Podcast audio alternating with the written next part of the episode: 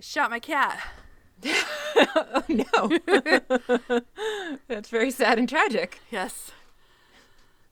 With insulin. Ah! Oh, I see.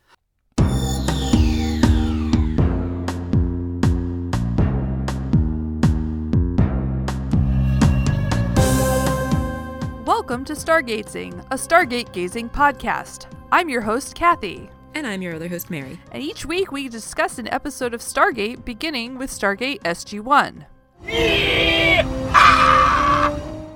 Hello.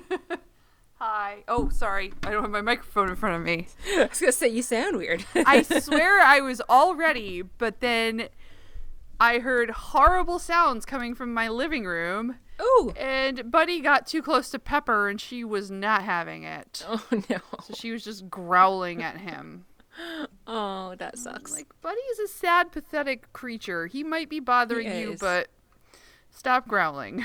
That's very tragic. I Yeah. was also ready for several minutes and then uh, realized that I didn't actually hit send on the link to Oh, to send to you so that you could join the recording session here. So links are overrated. Sure. it's true.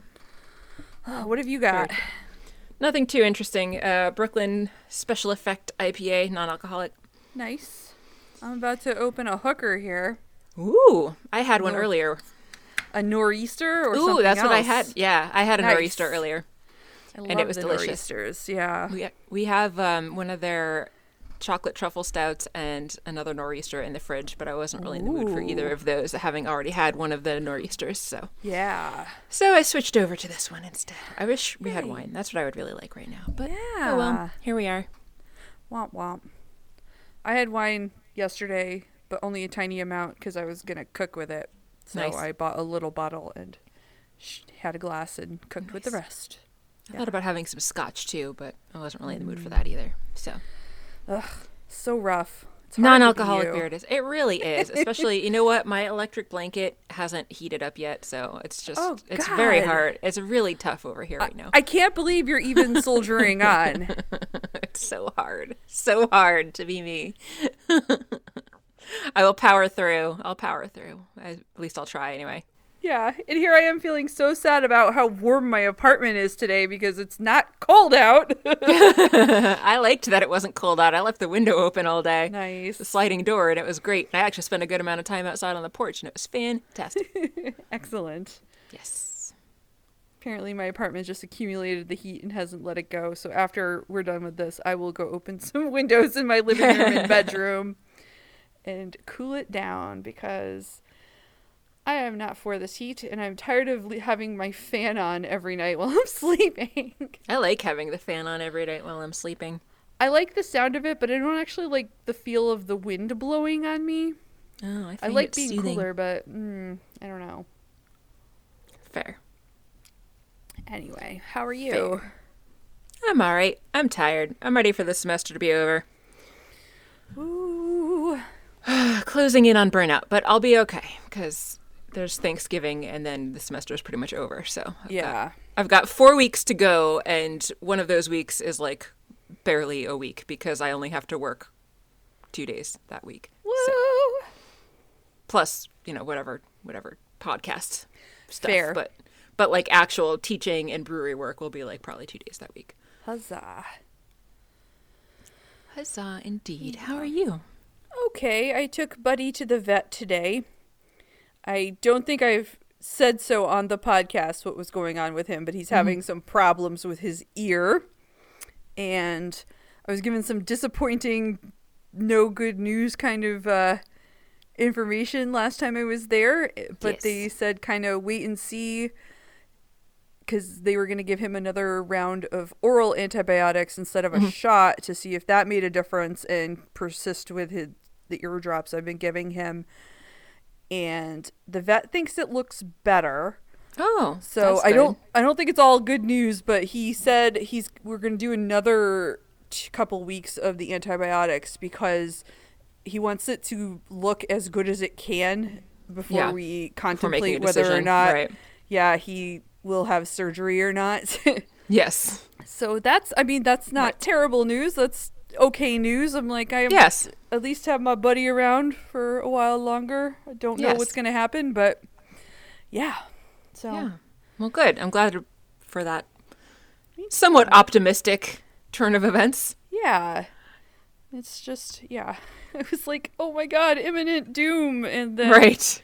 maybe it won't be bad. I mean, Maybe it'll still be bad, but Yeah. I because I but- I just can't imagine like recovering from like ear surgery is probably a walk in the park for the cat. So right. Yeah. we'll, exactly. we'll see what happens. Uh, Yeah, he's got some kind of growth in his ear is the problem, and he's been scratching it to pieces, bleeding all over my apartment, and has been in a cone for like two months now while we try to like fix that. Poor buddy. no, he's a sad buddy. Sad cone cat. He is. It's I very have to- Buy some more cones because the ones I have are all pretty gross now. Yeah. At least they're not like super expensive, but Yeah. yeah. Anyway, True. unlike the vet bills right. and the medications. Yeah. Oh, yeah. Absolutely. Pet medications. Yeah, yeah. They can be My- pricey. And ours aren't Yeah. even nearly as expensive as the ones that I know that you're paying for. I was telling someone today my closet outside the bathroom has basically become a pet pharmacy on one shelf. It's just pill bottles all the way down on there and I don't remember if I've mentioned that our dog is on Prozac or generic Prozac, as am I. And sometimes I'm really tempted to just like ask my doctor to up my prescription so that I get two pills and and then give her a second pill yeah, from uh, from my insurance. That right. Thankfully, it's not it's not really that expensive of a medication. I'm not going to do that. Yes, I know it that's insurance fraud. I'm not actually going to do that, but I was joking about that with Jeff the other day. Your poor dog. Yeah, it's hard to be Sad Lily. dog, it's even harder to be Lily than it is to be me, and I really wish we knew why. But Yeah. she's a you know she's a rescue dog. She's got her many issues, and we just do our best Full of to keep her ennui. A happy bear. She has a lot Yeah. of ennui, so much ennui, but she likes the electric blanket that's on the couch, so she's not not too ennui filled. Although the time good. change, she cannot deal with the time change because it means that dinner time is an hour later, and she's like beside herself. I'm pretty disappointed by it myself, I have Yeah. to say. I hate that it gets dark at like 4:30 now. I hate it. I hate it so much. I don't care about the darkness, but my tummy is like, it's time to put food in me. And I'm like, but is it? Still really early for dinner. Oh, that's probably why I've been like, why am I so hungry all the time lately? That's probably why. Probably because the time change. Because like just this week that I'm like, it's 11 o'clock. Why do I want lunch already? Duh. That's why. Okay, yeah, that makes sense. Is it a thing? So I feel like I get hungry at 10 a.m. every day, regardless of what I've eaten or not eaten in the morning. Mm-hmm. And I feel like I just trained my stomach to expect food at that time because I used to eat a snack every day at that time for so many years. Is that a thing or am I just making that up? Is it all in my head? Am I really. Um, it goes away after like 20 minutes and I'm like, I'm not hungry right now. Great. Yeah, it. It, it, it could yes or- yes and no. It could actually be all in your head in that like your brain has come to expect food. So now your brain is telling you that you're hungry even though the hunger signals are not necessarily there coming from your stomach. But it is also possible that like you've trained your body to release the, the hunger hormones at this time of day every day. Um, and so so yeah it kind it kind of could be either. You um, I don't really I can't really say exactly what but Interesting.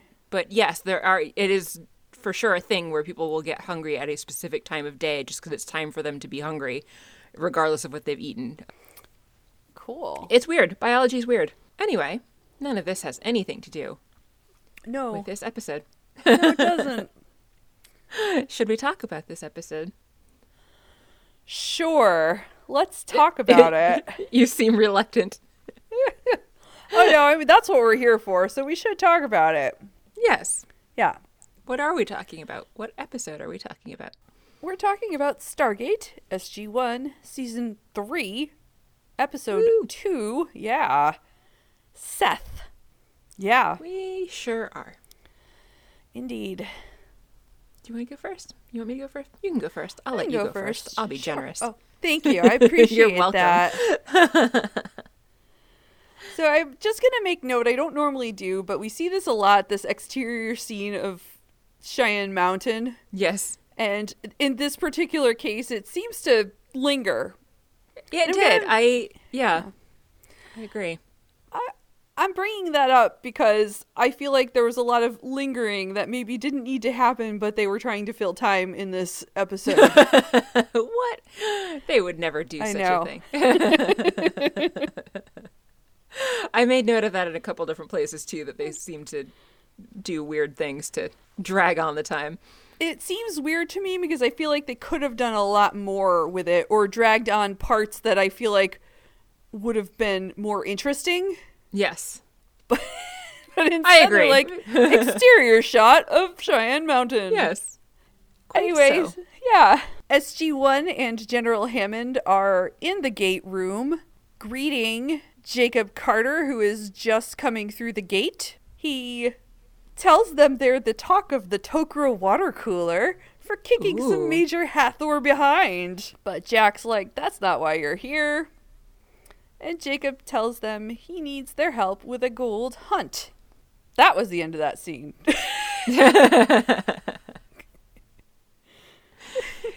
In the next scene, speaking of oddly lingering on things, we get an oddly long close up of a specific device that Jacob is carrying. It just zooms in on his hand as he's carrying it over to the table.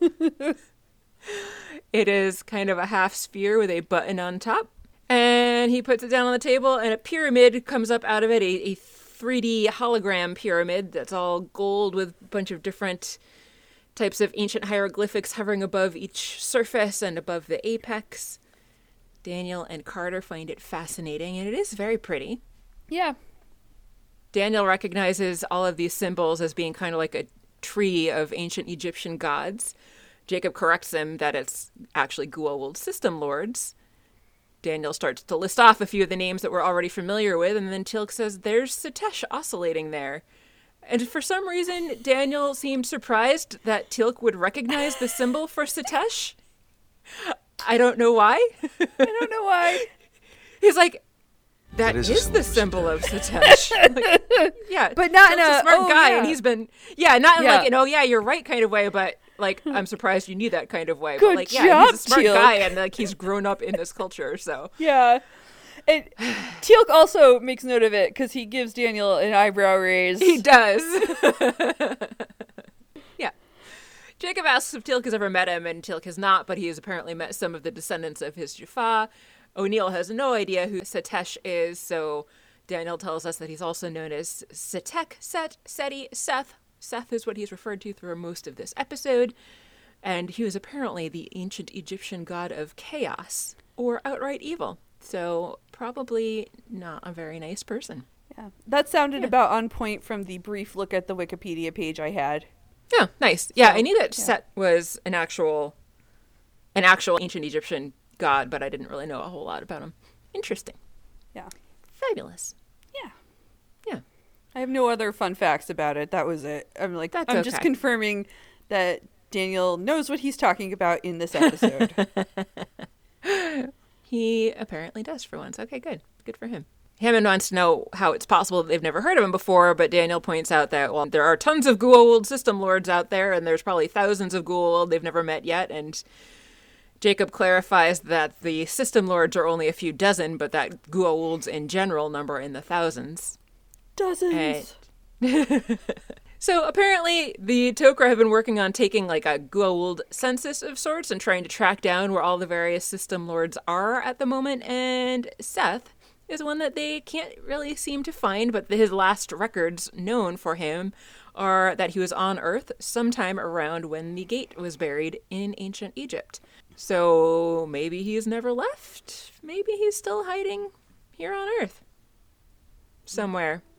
Ooh. So that was it. Then we get credits. And I did actually take the time to watch the credits today oh. because you mentioned they had changed. And I thought that the fast paced, upbeat music of the theme song did not match the slow pan over the Pharaoh's face. And it just seemed weird to me. Ah. Also, the Pharaoh looks cross eyed at the end. which I thought was also a strange choice. Yeah. It's just an observation. Yeah. I appreciate it. Yeah. After the credits, we're still in the conference room having this conversation. Jack has stood up and is staring out at the Stargate and then comes back to them. He recaps what they just said and Very says, So, yeah, we're going to help find Seth on Earth. Sam's like, How could he still be alive? And Daniel's like, Well, sarcophagus. And Jacob offers another option, which is he could just host swap every couple hundred years. Just, you know, use up a body and jump on to the next. Yep.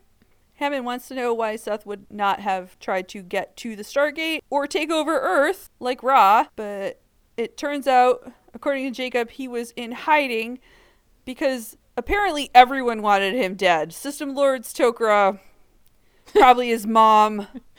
Death's mark's not an easy thing to live with. Probably his mom. it took a second for that one Sorry. to sink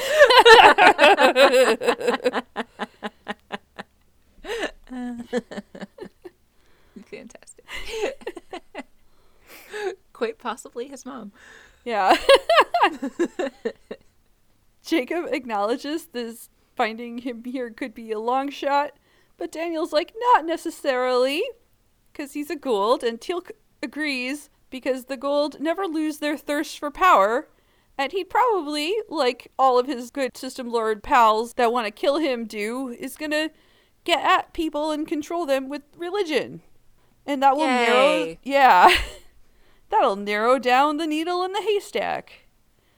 Daniel is going to go check the archaeological and historical record. See what he can find out. Out in the hallway, Sam and Jacob are talking. It turns out that Garshaw assigned this mission specifically to him, and Sam teases him a bit that, uh, you didn't request it. I thought maybe you just wanted to see me. And Jacob's like, yeah, of course. That's why. not doing a very convincing job. Sam does not believe him, and so he comes clean and says it was actually Selmak who requested this mission.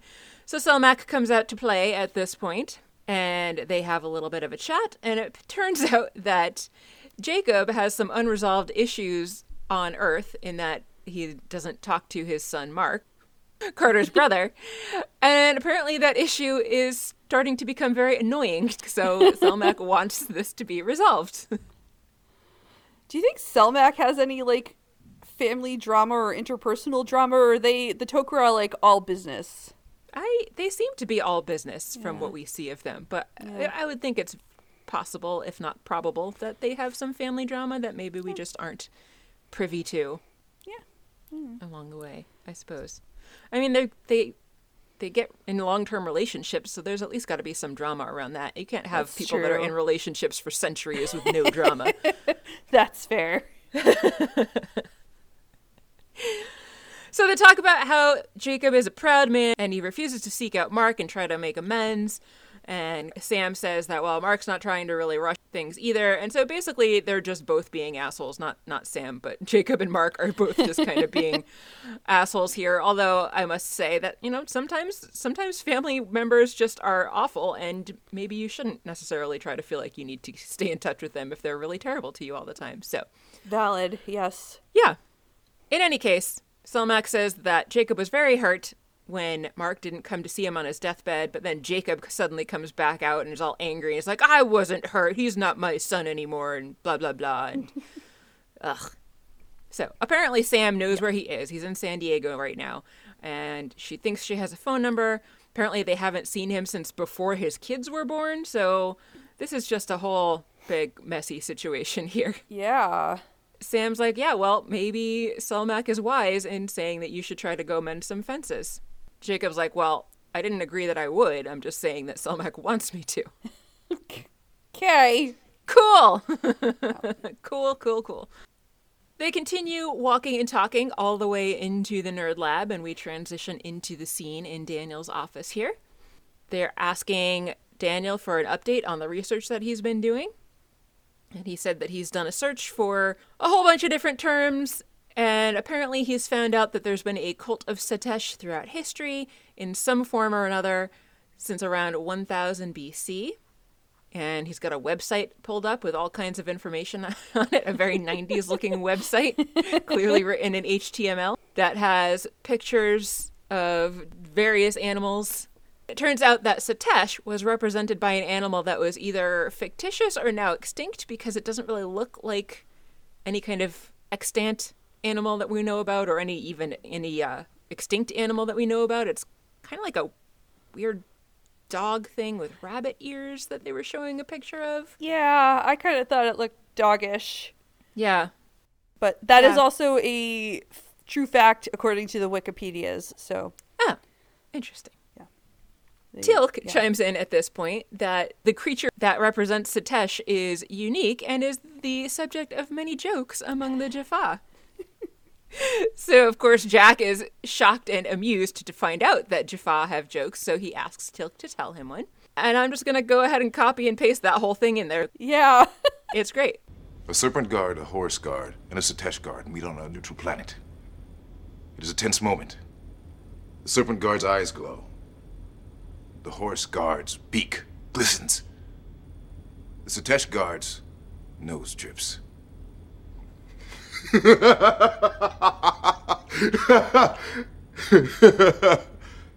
and I loved it. yeah. Obviously, nobody else has any idea what he is talking about, Okay. but I loved how delighted Teal'c was and that we got to hear him laugh. like a hearty laugh. It Yes. so good. He looks so happy. I know. that should become a drop too. Teal'c's laughter. Yes. I don't know where we would put it, but Who knows? I just keep some random ones on my desktop for when they are needed. and that will be up there with the yeehaw. So they're all like, um, yeah, we don't know what that means. Nobody laughs, which is sad. Teal'c looks a little disappointed, but still mostly Yeah. just entertained by his own joke. So back to the topic at hand. Apparently, Set was supposed to have been killed in ancient Egypt. There were similar gods that showed up along the way in various other periods of history, like Greece and a cult in England around the early 1800s, and various other places. Supposedly, these various Set cult leaders have all died, but their bodies have never been found, and so it has gone throughout the ages. But it has always ended really badly for Seth's worshippers, who have pretty much always killed themselves in the end. yeah, that's not So that's great. bad. Daniel says that he had thought that he might have lost the scent there, but then he did a little bit of extra research on the U.S. government classified net specifically. he was looking around on the CIA and the ATF page, and I don't actually know what the ATF is, but in my head, the acronym ATF means Anytime Fitness. So for the rest of the episode, that's what I'll be calling it. Okay, well, it's the Bureau of Alcohol, Tobacco, and Firearms. Oh, okay. So apparently, Anytime Fitness is investigating this because the guy is heavily armed and fortified.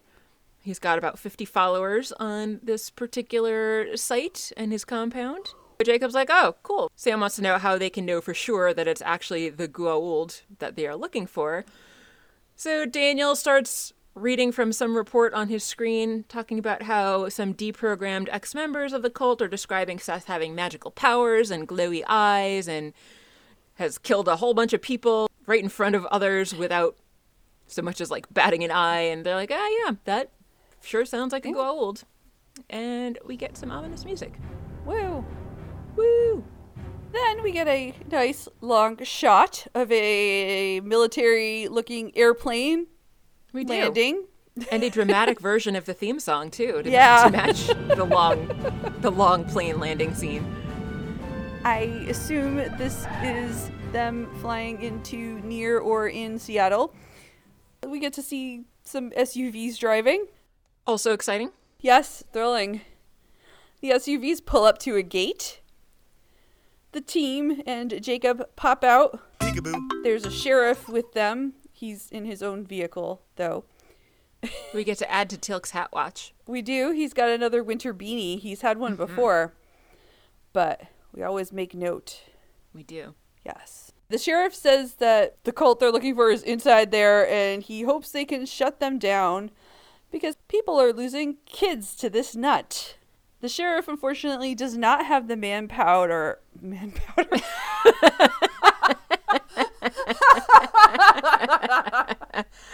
Is that a special powder for men or a powder made of men?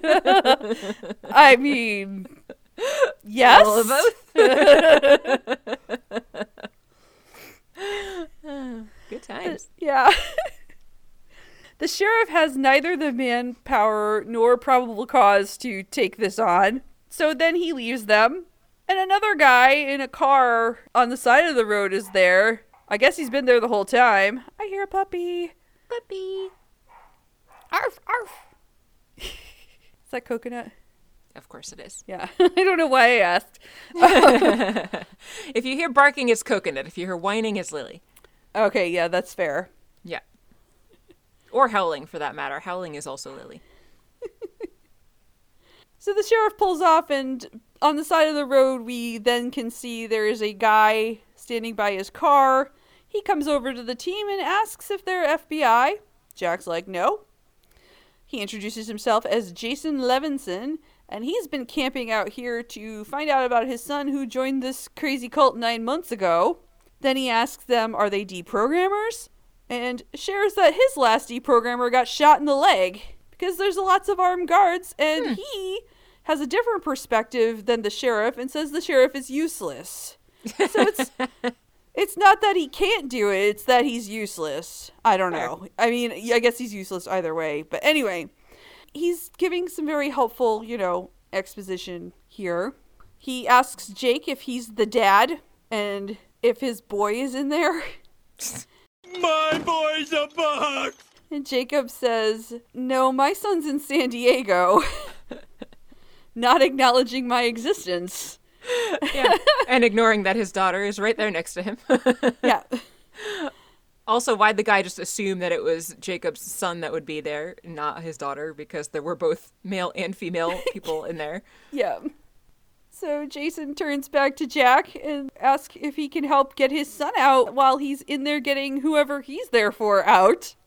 Jack's like, maybe. but you can't come with us. Jason is going to show the team, though, some cover because this fence is apparently pretty well in the open, but he's found a place where there's some brush. So they're going to go do that. Teal'c notes to Jack that they are being surveilled by a very, very subtle man in a. Uh, pretending to work on some power lines. And by subtle, of course, you mean extremely obvious. Yes. Jack thinks it's probably FBI or ATF. Anytime Fitness. What are they doing there? Yeah. I often did surveillance from power line cherry pickers when I was working in a gym. I'm sure you did. Mm-hmm. Very important part of personal training. Yeah.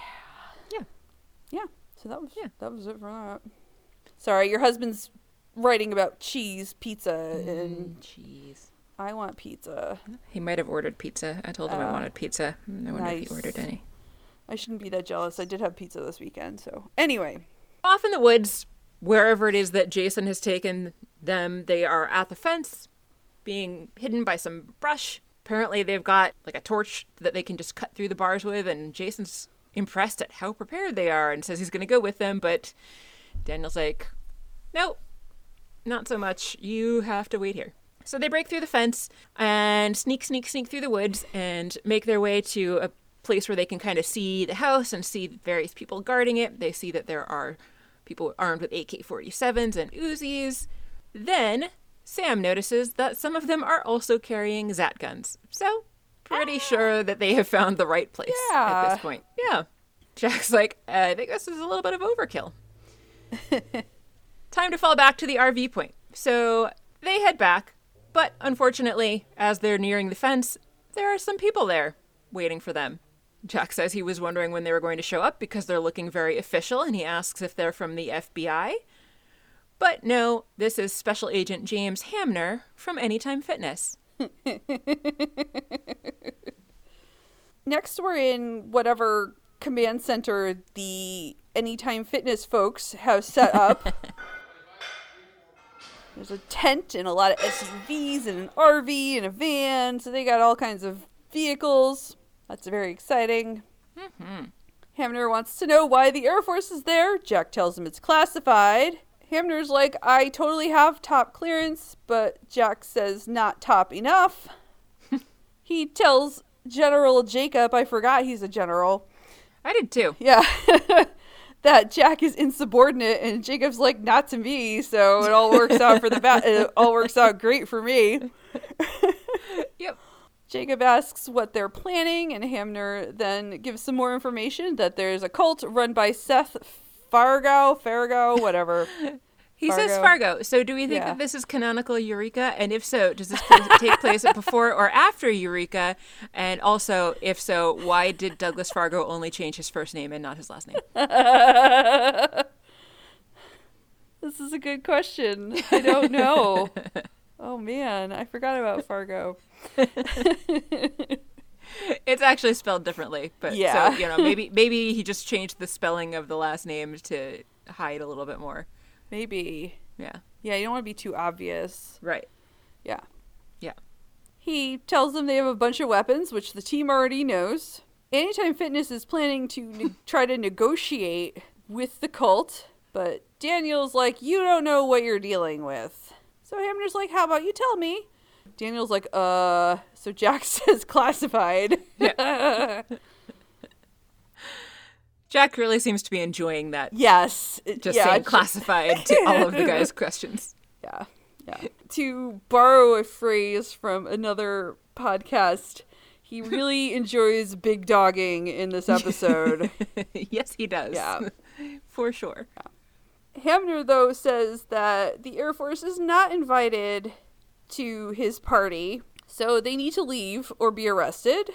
Jacob joins in the big dogging and asks for a secure phone and asks if he can place a phone call. And Hamner shows him where the phone is, and Jake has Jack do some calling. Sure does. Yeah. Yeah. So a little bit later on, SG1 and Jacob are all just hanging around outside, trying to figure out what their plan of action should be in order to confront Seth. Daniel doesn't think that they should just go in there guns blazing because that would just result in everybody being killed. But they also need to be careful about whatever thing it is that he's brainwashing everybody with. Jacob says it's probably something known as Nish'ta, which first they say is a biological compound, and then later they say that it's an organism, and later they say that it's a virus. So who knows what this really is, but it's a thing that, once inhaled, infects all tissues in the body, including the brain, and it tends to make the mind extremely pliable. And I would like some of that. It sounds very helpful. Yeah, right? Right? Yeah. Daniel asks if that's what Hathor used, and Jacob says that it's actually even stronger than the stuff that Hathor uses. Oh, good. So, yeah, that's fantastic. That stuff already seemed pretty potent from what we've seen. Yeah. Yeah. Apparently, it can be reversed, though. The only way to reverse it is by giving an electric shock to somebody who's been affected by this stuff. And after that, it can't reinfect the host either. They'll become immune to it. They figured that that's actually what happened with Rya'c. He was infected with this Nish'ta stuff, and that's why shooting him with his Zat gun worked back when he was brainwashed. So they're like, all right, well, we'll just go in there with the Zat guns. And Daniel points out that that's not really going to be a particularly covert way to go in, so maybe that's not the best idea. Yeah. And Sam also thinks that not only is Daniel right that it wouldn't be very subtle, but that wouldn't be enough to match all the firepower that they would be up against. These guys are downers. Yeah, they really are. and that's uh that's pretty much that scene. In the tent, the phone rings. Hamner picks it up, and it's President Bestie. Yay. Yeah. The Prezi sets him straight. These He are the sure people of his BFF, and they get to play. Yeah. So Hamner calls for Jack to come in. Jack comes in. Hamner tells him he just got off the phone with the president. And Jack's like, of the USA? Sweet. How's he doing? Continuing to enjoy this quite a Yep. lot. Hamner says he has a thing for you.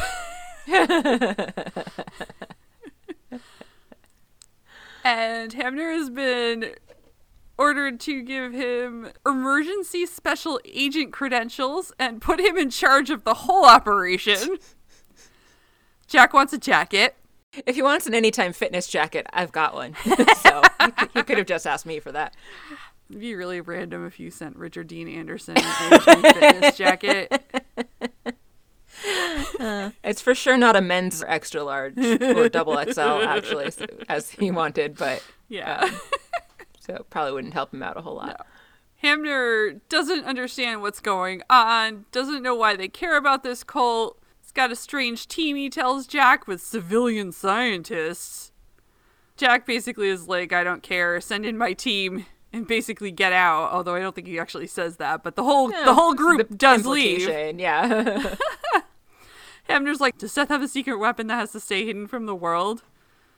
And Jack tells him, Well, since you have clearance, I'll throw you a bone. There's some top secret technology that they don't want to fall into public consciousness just yet. And to be fair, that's true. So yeah. Jack's not totally fucking with true. him. Yeah. Right. Hamner and all of his team leave, and SG1 comes in. They think that maybe the compound has underground tunnels since that's a thing the Goa'uld do, which and also the Tok'ra. So Yes. That, Yeah. that would make sense. everybody loves tunnels. Who doesn't love a good tunnel? Yeah, yeah. They think they should go look for these tunnel entrances, but that's Jack points out a lot of territory to cover. So we'll have Hamner's people help us. Yeah, put them Yeah. to work. Those anytime fitness people are very helpful. Yeah. Yep. Back outside, they are all armed with metal detectors to find these tunnels. Not really sure why, but they are. Yeah. Teal'c looks around and he manages to find a big storm drain covered by a grate that you for sure would not have needed a metal detector to find because Teal'c, in fact, did not have one and it was very large and pretty obvious, although it had a couple sticks and stuff on it. So they clear away that little bit of undergrowth and they're like, all right, well, here's our entry point, which I thought was a big assumption because what if it actually did just go to the sewer and Yeah. not to, uh, not into the, into the uh, compound? But oh well, that doesn't matter. Yeah. So they've got their way in. They just need to figure out how to deal with the organism so that they'll be able to not fall under Seth's mind control powers.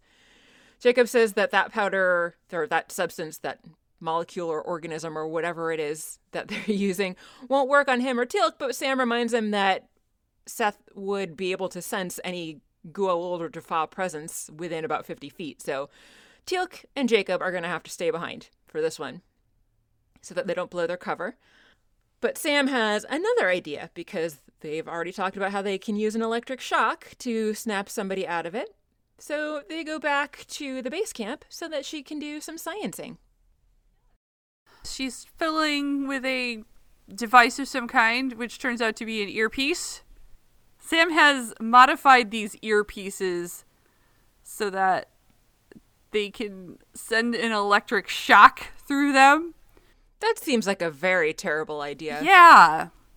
But so that's meant to release them from Seth's organism slash virus slash whatever. Jacob says that the jolt will be big enough, but they have to stay under Seth's control long enough for it to spread to all tissue or it will regain a stronghold in the body. This seemed weird to me. I don't know anything Yes. about anything, but that seems weird. I don't know. Yes, I very much agree. Also, in order for that shock to be strong enough that it would like go through the tissues of throughout the entire body would have to be agonizingly painful, would cause severe burns to the inside of their ear, probably destroy their eardrum, and would be really bad for the brain since there is a pretty major nerve that ends right there and would be a really good conduit for that electrical signal to go right up through the brain. So, my question is maybe use a gas mask? maybe? Maybe. but yes, because when Teal tests it in this scene, there's just a mild sort of like annoying zap in their ears. Yeah. And, And seeing it. as they had to shoot Rya'c with an entire Zat gun and he went into convulsions, like I would think that more than just the tiniest of zaps to the ear would be enough to send that strong of a current through the entire body. In fact, I know that that would not be able to send to that strong of a current through the whole body without doing major damage. Yeah. But yeah, I mean, they're planning to not get trapped and they're using this just in case they get caught. So maybe maybe just wear a gas mask. Maybe. But that's it. Sam puts Yeah, hers in. is it. Yeah. In another oddly lengthy scene, SG1 minus Teal'c, so we're down to SG three quarters, make their way to the storm drain and take a good long time climbing their way in. They make their way down the tunnel and find themselves in a large empty room. On the way to that large empty room, they're actually having a conversation about what would happen if they were caught. And Daniel's like, Well, you'd be part of his harem, and then the rest of us would either become warriors or eunuchs. so that's cool. Yeah. They get down to the end of that hallway, and there's a big door, like a bank vault kind of door on it. They're able to just open it without an issue, so so that's convenient. Jack's like eunuchs, as in snippety doo dah. so they go into this large chamber that was not sealed and not guarded, and it apparently has no doors leading out of it aside from the one that they just came in. So they're all like, "All right, well, uh, now what do we do? But they don't have to worry about it for long because there are transporter rings zhoo, zhoo, zhoo, zhoo, zhoo, that suddenly come and take them upwards and they rematerialize in Seth's throne room surrounded by very convenient, yes. Convenient how they just were standing in the right place, close enough together for that to Right? happen. Yes, Yeah. extremely. you are very correct in that. Sorry. yeah.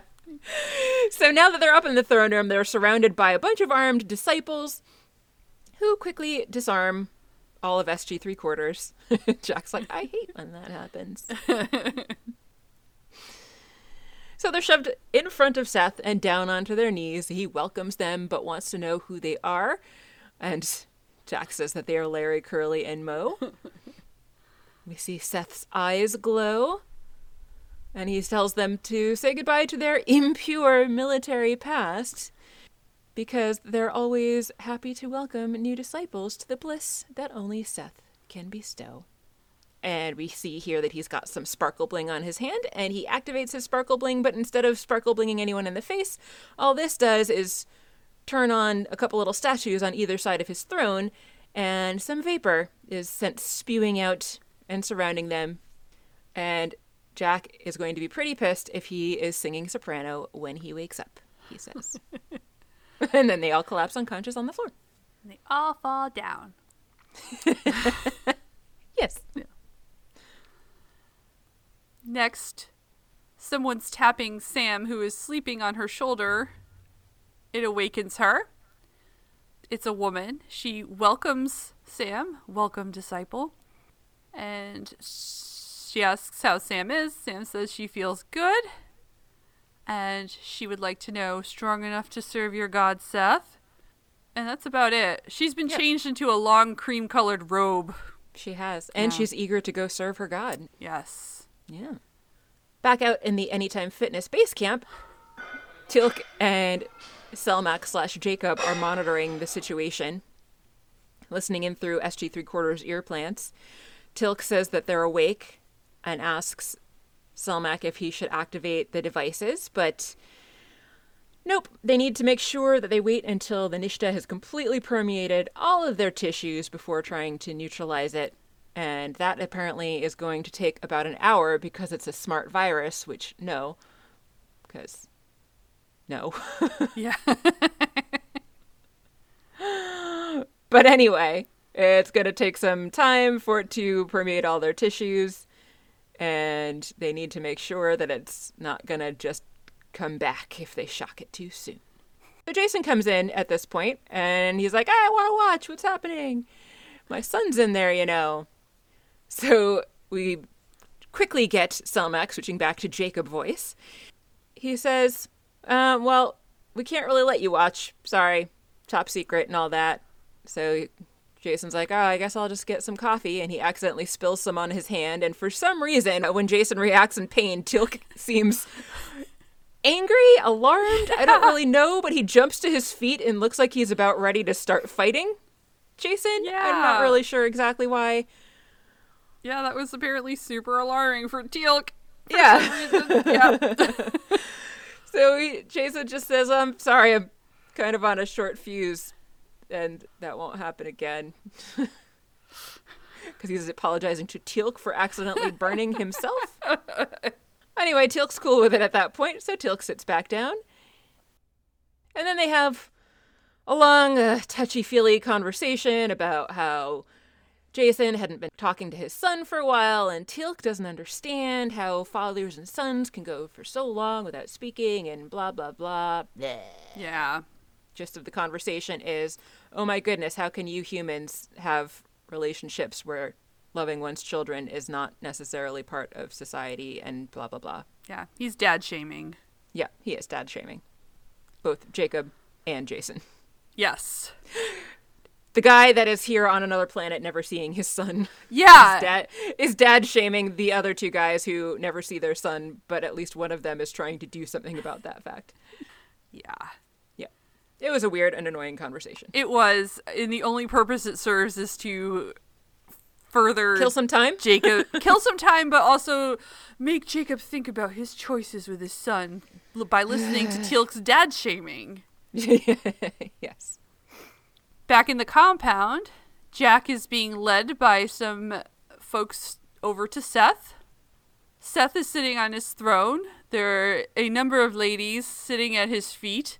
Some of them are weirdly like polishing his throne. I don't it was just That is weird. Yeah, I, like it's not doing anything. You're just kind of mindlessly staring and polishing like the one spot you can reach while you're on your knees at his feet. and Yeah. yeah. Sam is among these folks. Daniel's already there too, hanging out with I don't know some other people. Uh, People polishing weapons Yeah. or something, right? yeah. Ugh. They lead Jack over to those weapons as well, and Seth says that they are going to defend against an incursion by for- forces outside their gate. No other gods will draw you away from Seth. The whole room then chants, Seth is life, Seth is happiness, Seth is almighty. He sure does have a high opinion of himself. He does. Sam is looking extremely adoringly at him as she is also saying this. yes. And then they repeat it. They repeat times. it, yes. At his behest, he, they repeat it. It's weird. After the chanting, Seth takes note of Sam and kind of looks at her a little bit closely and realizes that she was once blended. Why did it take him so long to notice this, and why didn't anybody expect this to happen when we have seen many people recognize that she had a Yes! Goa'uld once? Yes, this is Or my ha- a hagfish, I should say. In yes. fact, even in the last episode, Hathor's like, she recognized it when she Right was away. pulling out the Goa'uld. So yeah, Yes. Why didn't he notice? But also, why didn't they think about this when they were like, "Oh, Jacob Right. and Teal'c shouldn't go," but you Yeah. know, Sam's But cool. Sam's fine. Yeah. yeah. Sam doesn't really seem to know what he's talking about. It seems like this green mist has sort of done away with easy recollection of their past. I guess. Yeah, they don't. They seem to be forgetting stuff and confused about who they actually are. Yeah. Seth doesn't see entry marks on Sam, but he still senses it. So he calls together uh, the three of them, the two that came with her. He wants them gathered together in front of him. He does. Uh, Back at the base camp, Teal'c tells General Carter, Jacob, that there's a problem.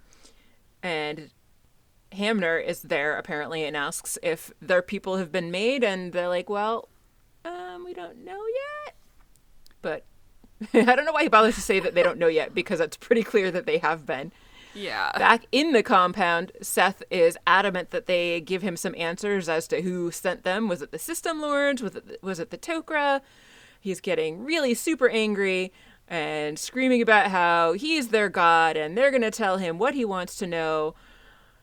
And who does your military work for? The System Lords or the Tok'ra? Which I thought was a strange question because it's neither, but they collaborate Yeah. with the Tok'ra. yeah. Yeah. Sam says that she has a vague recollection of what he might be talking about, and then seems to be kind of racking her brain before coming up with the Tok'ra? Oops. Oops. So that's probably not so good. No. Back at base camp, Anytime Fitness, Selmak, hearing what has been going on, has Teal'c zap their earpieces. They barely even react. They should Yes. like be doubled over in pain. I actually got a static electricity shock from an earbud once. And you know, those are like the tiniest little shocks, but it hurt so bad Yeah. because it was in my ear canal. So Yeah. this would have been even stronger than that. and it seems extra weird because they had more of a reaction in the tent when they knew what was going on Yes. than they do here where they don't seem to know what the fuck is going on. Right. Yeah. So they get zapped. Seth wants to know who they are. Jack says they're deprogrammers and they're there to remove his disciples. And then Daniel says some bullshit about the bliss that is Seth, but Seth sees right through it that they are lying. How can you know the bliss of Seth when you can lie to your God or something like that? Then one of his disciples comes over to let him know that they've been surrounded. Seth eye flashes and tells SG three quarters that they will pay eternally for bringing this upon them, but then he orders his people to take them out and kill them. And how is that eternal, Seth? I was thinking the same thing. That's kind of the opposite of eternal. they push the team out of the room, and a larger group gathers and deals at Seth's throne. In the hall, Jack manages to distract the disciple that is carrying him, and he is able to get his gun from him. Sam grabs a Zat gun from another person and shoots him. So now all of them are free of the Inishta, SG three quarters, and this random disciple that was with them. And he wants to know what happened, but Sam says, It's okay, we're here to help you. Outside the fence, we get a somewhat lengthy scene of the very not subtle attempt to storm the compound as they're pulling up with a whole bunch of like trucks and vehicles and jeeps and a tank that Teal'c is sticking his head up out of. Back on the inside, Seth has a bunch of those flashbang thingies that he's handing around to all of his disciples. Those are totally magic eight balls. They really are totally magic eight balls. they just have the window like painted over.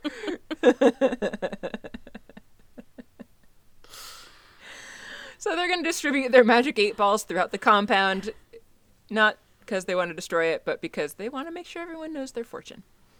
Yeah. Yeah. The guy they zatted and has awakened from Seth's bliss is named Tom. And Jack's like, Levinson? And he's like, Yeah. I'm so confused. Who are you? So Daniel tells him they're friends of his dad. Jack would like to know where he can get his hands on some more Zat guns. And he's confused, but then Sam holds up the weapon. In the meantime, they've made their way into some sort of weapons room. Arsenal? There we go. Yeah. So when she sees the weapon, he recognizes it and opens up a cabinet, and there's shelves of Zat guns. Very neatly lined up. Yeah, yeah. They they keep a they keep a a neat house here. Yeah. They ask him if he thinks he can activate the transport rings, and he thinks he can. So Jack puts him in charge of evacuating everyone. More SUVs arrive. and it's the Anytime Fitness guy and Jacob. Hamner is like, it's on me if your people get killed. And Jacob's like, no, it's on me. And then Teal'c jumps out of another SUV and is like, it resides on me also. Weird conversation. Let's just all argue weird. about who's to blame if this goes poorly. That's a very optimistic way to start off this mission. Arguing about whose fault it is if it goes wrong, at all wanting to be the person whose fault it is. so strange. Yeah. Yeah. Yeah. Back inside the compound, Seth's followers are arming themselves. Still, SG three quarters comes into the throne room and shoots them all with Zat guns. I have questions about this. Yes, it's probably the same question that I have. Oh, Go okay. it. Because they were all double fisting too. How can they be sure they're not crossing Zat streams and hitting people with multiple Yes. things and accidentally murdering a bunch of people. There's something very important I forgot to tell you. What? Don't cross the streams. That is exactly the question Okay. that I had. Glad that like there weren't that many people there, and there's like No. three of them, so it's Three like of six with guns. two and, Zat like- guns yeah, each. Yeah. And yeah, yeah. I don't know. I I can't answer that question because I had the same question. Can so. can is it does it only count if you get zatted twice from the same zat the gun? I, I guess, but then if you're firing randomly several times in a row, then like how do you know you're not accidentally going to shoot the same person twice from the same gun if you're going in there firing each one multiple times? I don't know. yeah. So, after shooting all of these people with the Zat guns, apparently they magically did manage to not kill anybody. Daniel, Sam, and Tom go to help everybody up on their feet because, very similar to how the puddle always stays open for exactly the right amount of time, unconsciousness resulting from a Zat gun blast always lasts for exactly the right amount of time, also. In the 1969 episode, they blasted their guards so that they could escape, and those guards stayed unconscious for a long time. That was the exact example I was thinking of. Yes. Yeah. so weird. Yeah. Yeah. Jack decides that Sam should go with them to help make sure that everybody gets out of there. So some transport rings pop up, zhoo, zhoo, zhoo, zhoo, zhoo, and take Seth's disciples and Sam downward. Get another weird scene between Hamner and Jacob. Because Hamner like goes up to Jacob and looks like he's gonna start shit. But then suddenly robed people start popping out of the hole. It had some really strong Kimmy Schmidt vibes here.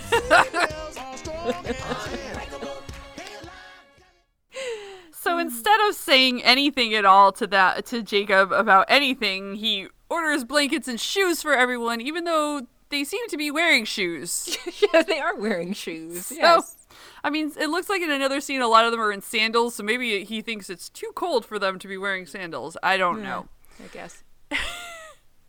Anyway, Fashion police. yeah.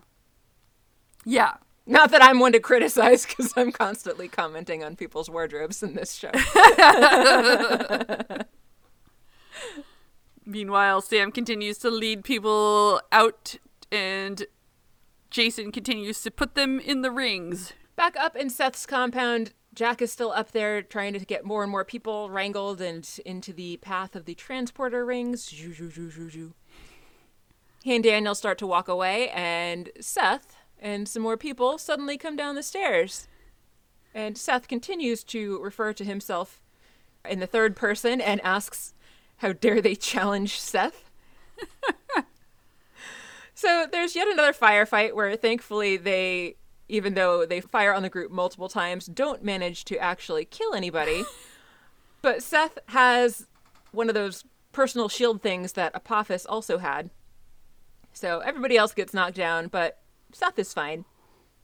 So now Seth is really angry. No matter how angry he is, he seems to be continuing to find new ways to get even more angry. He lifts up his sparkle bling and uses it to shoot Jack and Daniel across the room, and then he walks over and puts one of his little ball toys on the floor between them, tosses off his jacket, throws his hood up all the way over his face so that he can't see anything. I mean, it's blocking his face, but it just was funny to me, just like tosses it up and completely covers his face. And then uses the transporter rings to escape. Zhoo, zhoo, zhoo, zhoo, zhoo. And so Daniel and Jack wake up and look at each other and they're like, Magic 8 ball? Jack's like, Yeah, Magic 8 ball. So they get to their feet and run out of there because they don't want to know their future yet. So they get away. At the hole, Tom comes out, and Dad is there, Jason. They are happy to see each other. They hug. So Teal'c appropriately dad shamed both dads. Teal'c comes running over to them and says he needs Selmak's help. Hamner's like, Who's that? Jacob's like, Long story. He should have told him that's what he calls his penis.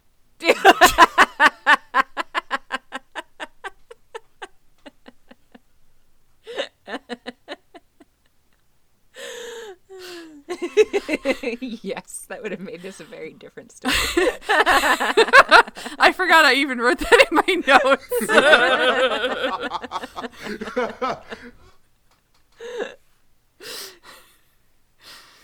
the Hamner's my penis.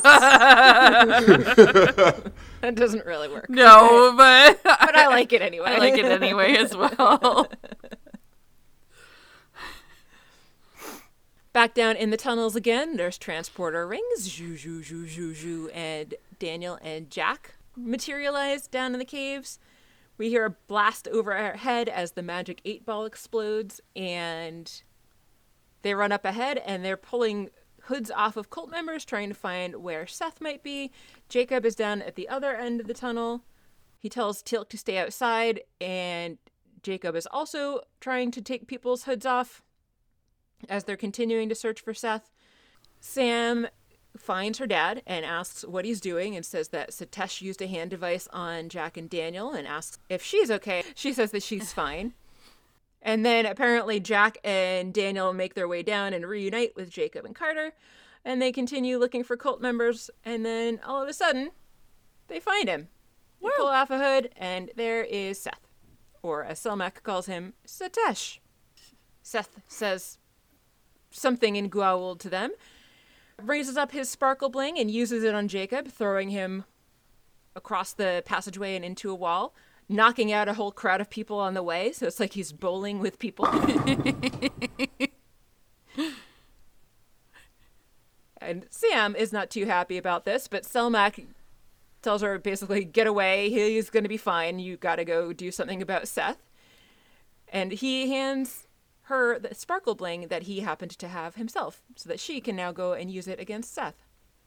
She says that she doesn't know how to control it, but Selmak says that she does have it within her to use it. She just needs to summon it, you know, just Yeah. make it go. So she doesn't really have a choice. She puts it on. She goes after Seth. He raises his sparkle bling, but Sam is quicker, and she uses it to sparkle bling Seth back against the wall. And then as he's laying there down on the ground, she uses it one more time, and there's like a weird kind of like shift convulsion that goes through Seth's body as his hips are shoved down into the ground and his arms are flung out to his sides. It was a weird death pose. Yeah. Weird death just, like, throws. Crushed I don't into know. the ground. like, yeah, it was very strange. Yeah. So Daniel comes up and is like, You killed him. They kill so many people. I don't know why they would be incensed that she killed a Goa'uld. I, I think they were more shocked at the manner of death, in my oh, Yeah, opinion. Yeah, well, that's fair. yeah. Especially since she hadn't displayed such control over this thing when she tried it before. Right. Very true. Jack says, Hail Dorothy, which I did not understand the reference to that.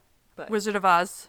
Well, yeah, but like, why would that be relevant here? That's not at all how she killed the Wicked Witch. No, it's not the how, other but, you witch. know, but I Seth is guess. the Wicked Witch, and also Jack likes to make Wizard of Oz references. This is true. Yes, this is true.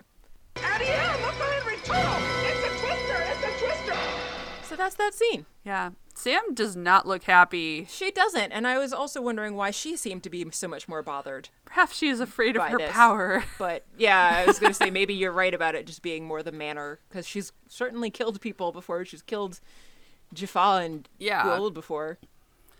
Yeah. At some point, probably fairly much later, Sam and Jacob are at a house. Yeah. They're wearing long coats and long pants, and the weather's looking pretty gray, and I do not believe they are actually in San Diego. No, That is not San Diego weather or clothing. for sure is not. No. you know where it would be appropriate for is Vancouver. What? No way. Jacob knocks on the door and a guy answers. Presumably, this is Mark. Jake moves Sure. in for a hug, and suddenly Mark's like, cool, let's hug. yeah, everything's fine now. As Sam looks on. Yeah. And then a little child who I'm not clear if Jacob's ever met his grandchildren comes over Doesn't and seem seems like really excited to see granddad, and he picks her up. It seems very weird that this would be a thing that happens. Absolutely. This kid has Yeah. no sense of stranger danger. Yeah.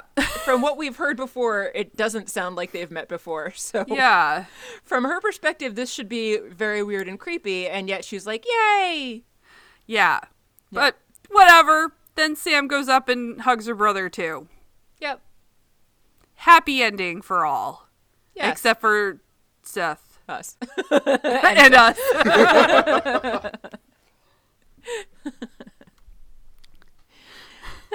so, Kathy, did you like the episode? No.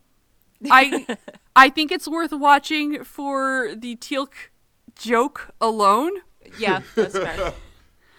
but I feel like it had too many issues where they sort of like just kind of hand wave over things. Like oh this child's really happy to see a man he's never met before. But it you know it sells the scene as a happy ending if we let this child hug this stranger. Um i don't know. And then like the green mist didn't make a lot of sense. How it worked didn't make sense to me. There and I feel like they spent too much time on like weird shots of cars driving and airplanes landing when they could have somehow spent more time in Seth's compound. Yeah. I don't know. I feel like that would be a more interesting story if they were like stuck there longer.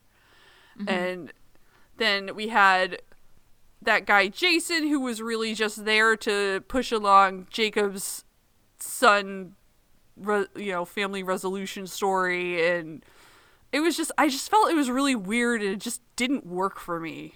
Yeah. You know. What about you? I didn't actively dislike it as I have a few episodes, but yeah, there were just like so many inconsistencies that we already complained about along the way. Like, Yeah. you know, why would you send Sam in there? Why did they not think of that? Why did it take him so long to realize that Sam had bet had a hagfish? And like, like we were talking about before with the Zat guns, like they're them shooting multiple people with Zat guns and it being totally fine. Like all that Yeah. Stuff was just annoying. It just felt like the writers were like, I don't know if they were in a hurry or just like weren't bothering to pay attention or or what. But then, as we were talking about before, just weird scenes that were drawn out, like they were trying to kill time. It was almost like they just weren't in too big of a hurry when they wrote the script, and so they ended up not having as much stuff as they needed, and they had these extra inconsistencies because. It, they spent not enough time on it. And I don't know that that's the case, but that's how it felt.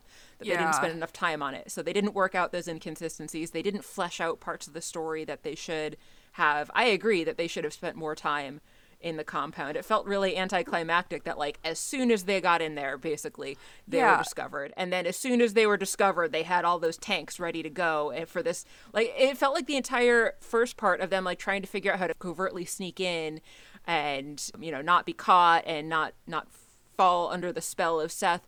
Like that whole thing was defeated because in the end they had to come in with these tanks anyway. That's true. yeah. Felt kind of pointless in the it, end. it was a little pointless and the stakes weren't as high like why Yeah. even with sam going in there right Mm-hmm. and then and then him discovering that i feel like the the danger would have been is the sh- electric shock thing gonna work on them Yeah. but you know immediately that it did right. so like what was the point of that Right. like Yeah, it, I don't it know. wasn't it was already it was enough time unless maybe next episode they're suddenly going to be under the control of Seth who's dead Right. cuz it reinfected them They could have also really easily explained that away by saying, yeah, it is the same stuff that Hathor uses, and then they would all have been immune to it without having to have that weird story about needing to get an electric shock. That's true and they still could have had the story that like everybody else needed a shock, but that would have Yeah. explained how Daniel, Sam, and and Jack could all be Yeah. immune it's just to it already because Sam was already immune and the guys were already affect- infected by it before. So like they added that extra in, and it didn't help anything. Yeah. It just made it more complicated than it needed to be, and yeah again was kind of pointless and didn't really go anywhere. yeah Yeah. I feel like I can often overlook like some weird plot things but Yeah. it's just so many in this Right, yeah, exactly. Just a lot of weirdness about this one. So yeah, Yeah. didn't hate it. It that wasn't it wasn't particularly boring to me, which was good, but it just wasn't that wasn't that good. yeah Yeah. So what's next? Anything better? Hopefully. Next, we are going to be watching Stargate SG1 Season 3, Episode 3, and I apparently wrote down everything about it except for the title of the episode, so give me a moment while I double check on that. Fair game. Hmm. Netflix says Thor tells O'Neill that the Goa'uld Lords plan to attack Earth. He offers his help in negotiating a peace treaty. Three lords attend the summit. Thrilling. Hmm. The booklet, the Jack O'Neill story. O'Neill attempts to stop a Goa'uld invasion of Earth. Just Jack. Yep. Only Jack is Only Jack. of that. But to call off the attack, the Goa'uld Lords demand the destruction of the Stargate. O'Neill doesn't trust them, but the fate of Earth lies in the balance. So weird. So weird. Uh, it really is. All right. Yeah. Anything else? Yeah, I'm good. As always, thank you for listening. If you haven't already done so, please make sure that you hit subscribe so that you can get our episodes as soon as they come out every Monday. Or you can also find us on YouTube. We very much appreciate likes and five star ratings. If you t- like, enjoy the show and want to tell as many people as you know about it as possible, that's also great because word of mouth helps people to find the podcast as well. If you'd like to get in touch with us, you can email us at stargatesing at gmail.com. You can find us on Instagram and Twitter. We're just at stargatesing at both of those places. If you are feeling generous, take a trip over to patreon.com slash stargatesing to become a Patreon member where you'll get access to a bunch of different types of bonus episodes and some behind the scenes content as well. If you don't want to have that monthly commitment, but you want access to our SG Origins episodes, you can head over to PayPal and make a one time donation of $15 or more for access to a special donor only feed of our SG Origins episodes. And last but not least, you can visit our website at stargatesing.space. I'm Mary, I'm Kathy. and you've been listening to Stargatesing the end. The end. You weirdo. Yes, that's true.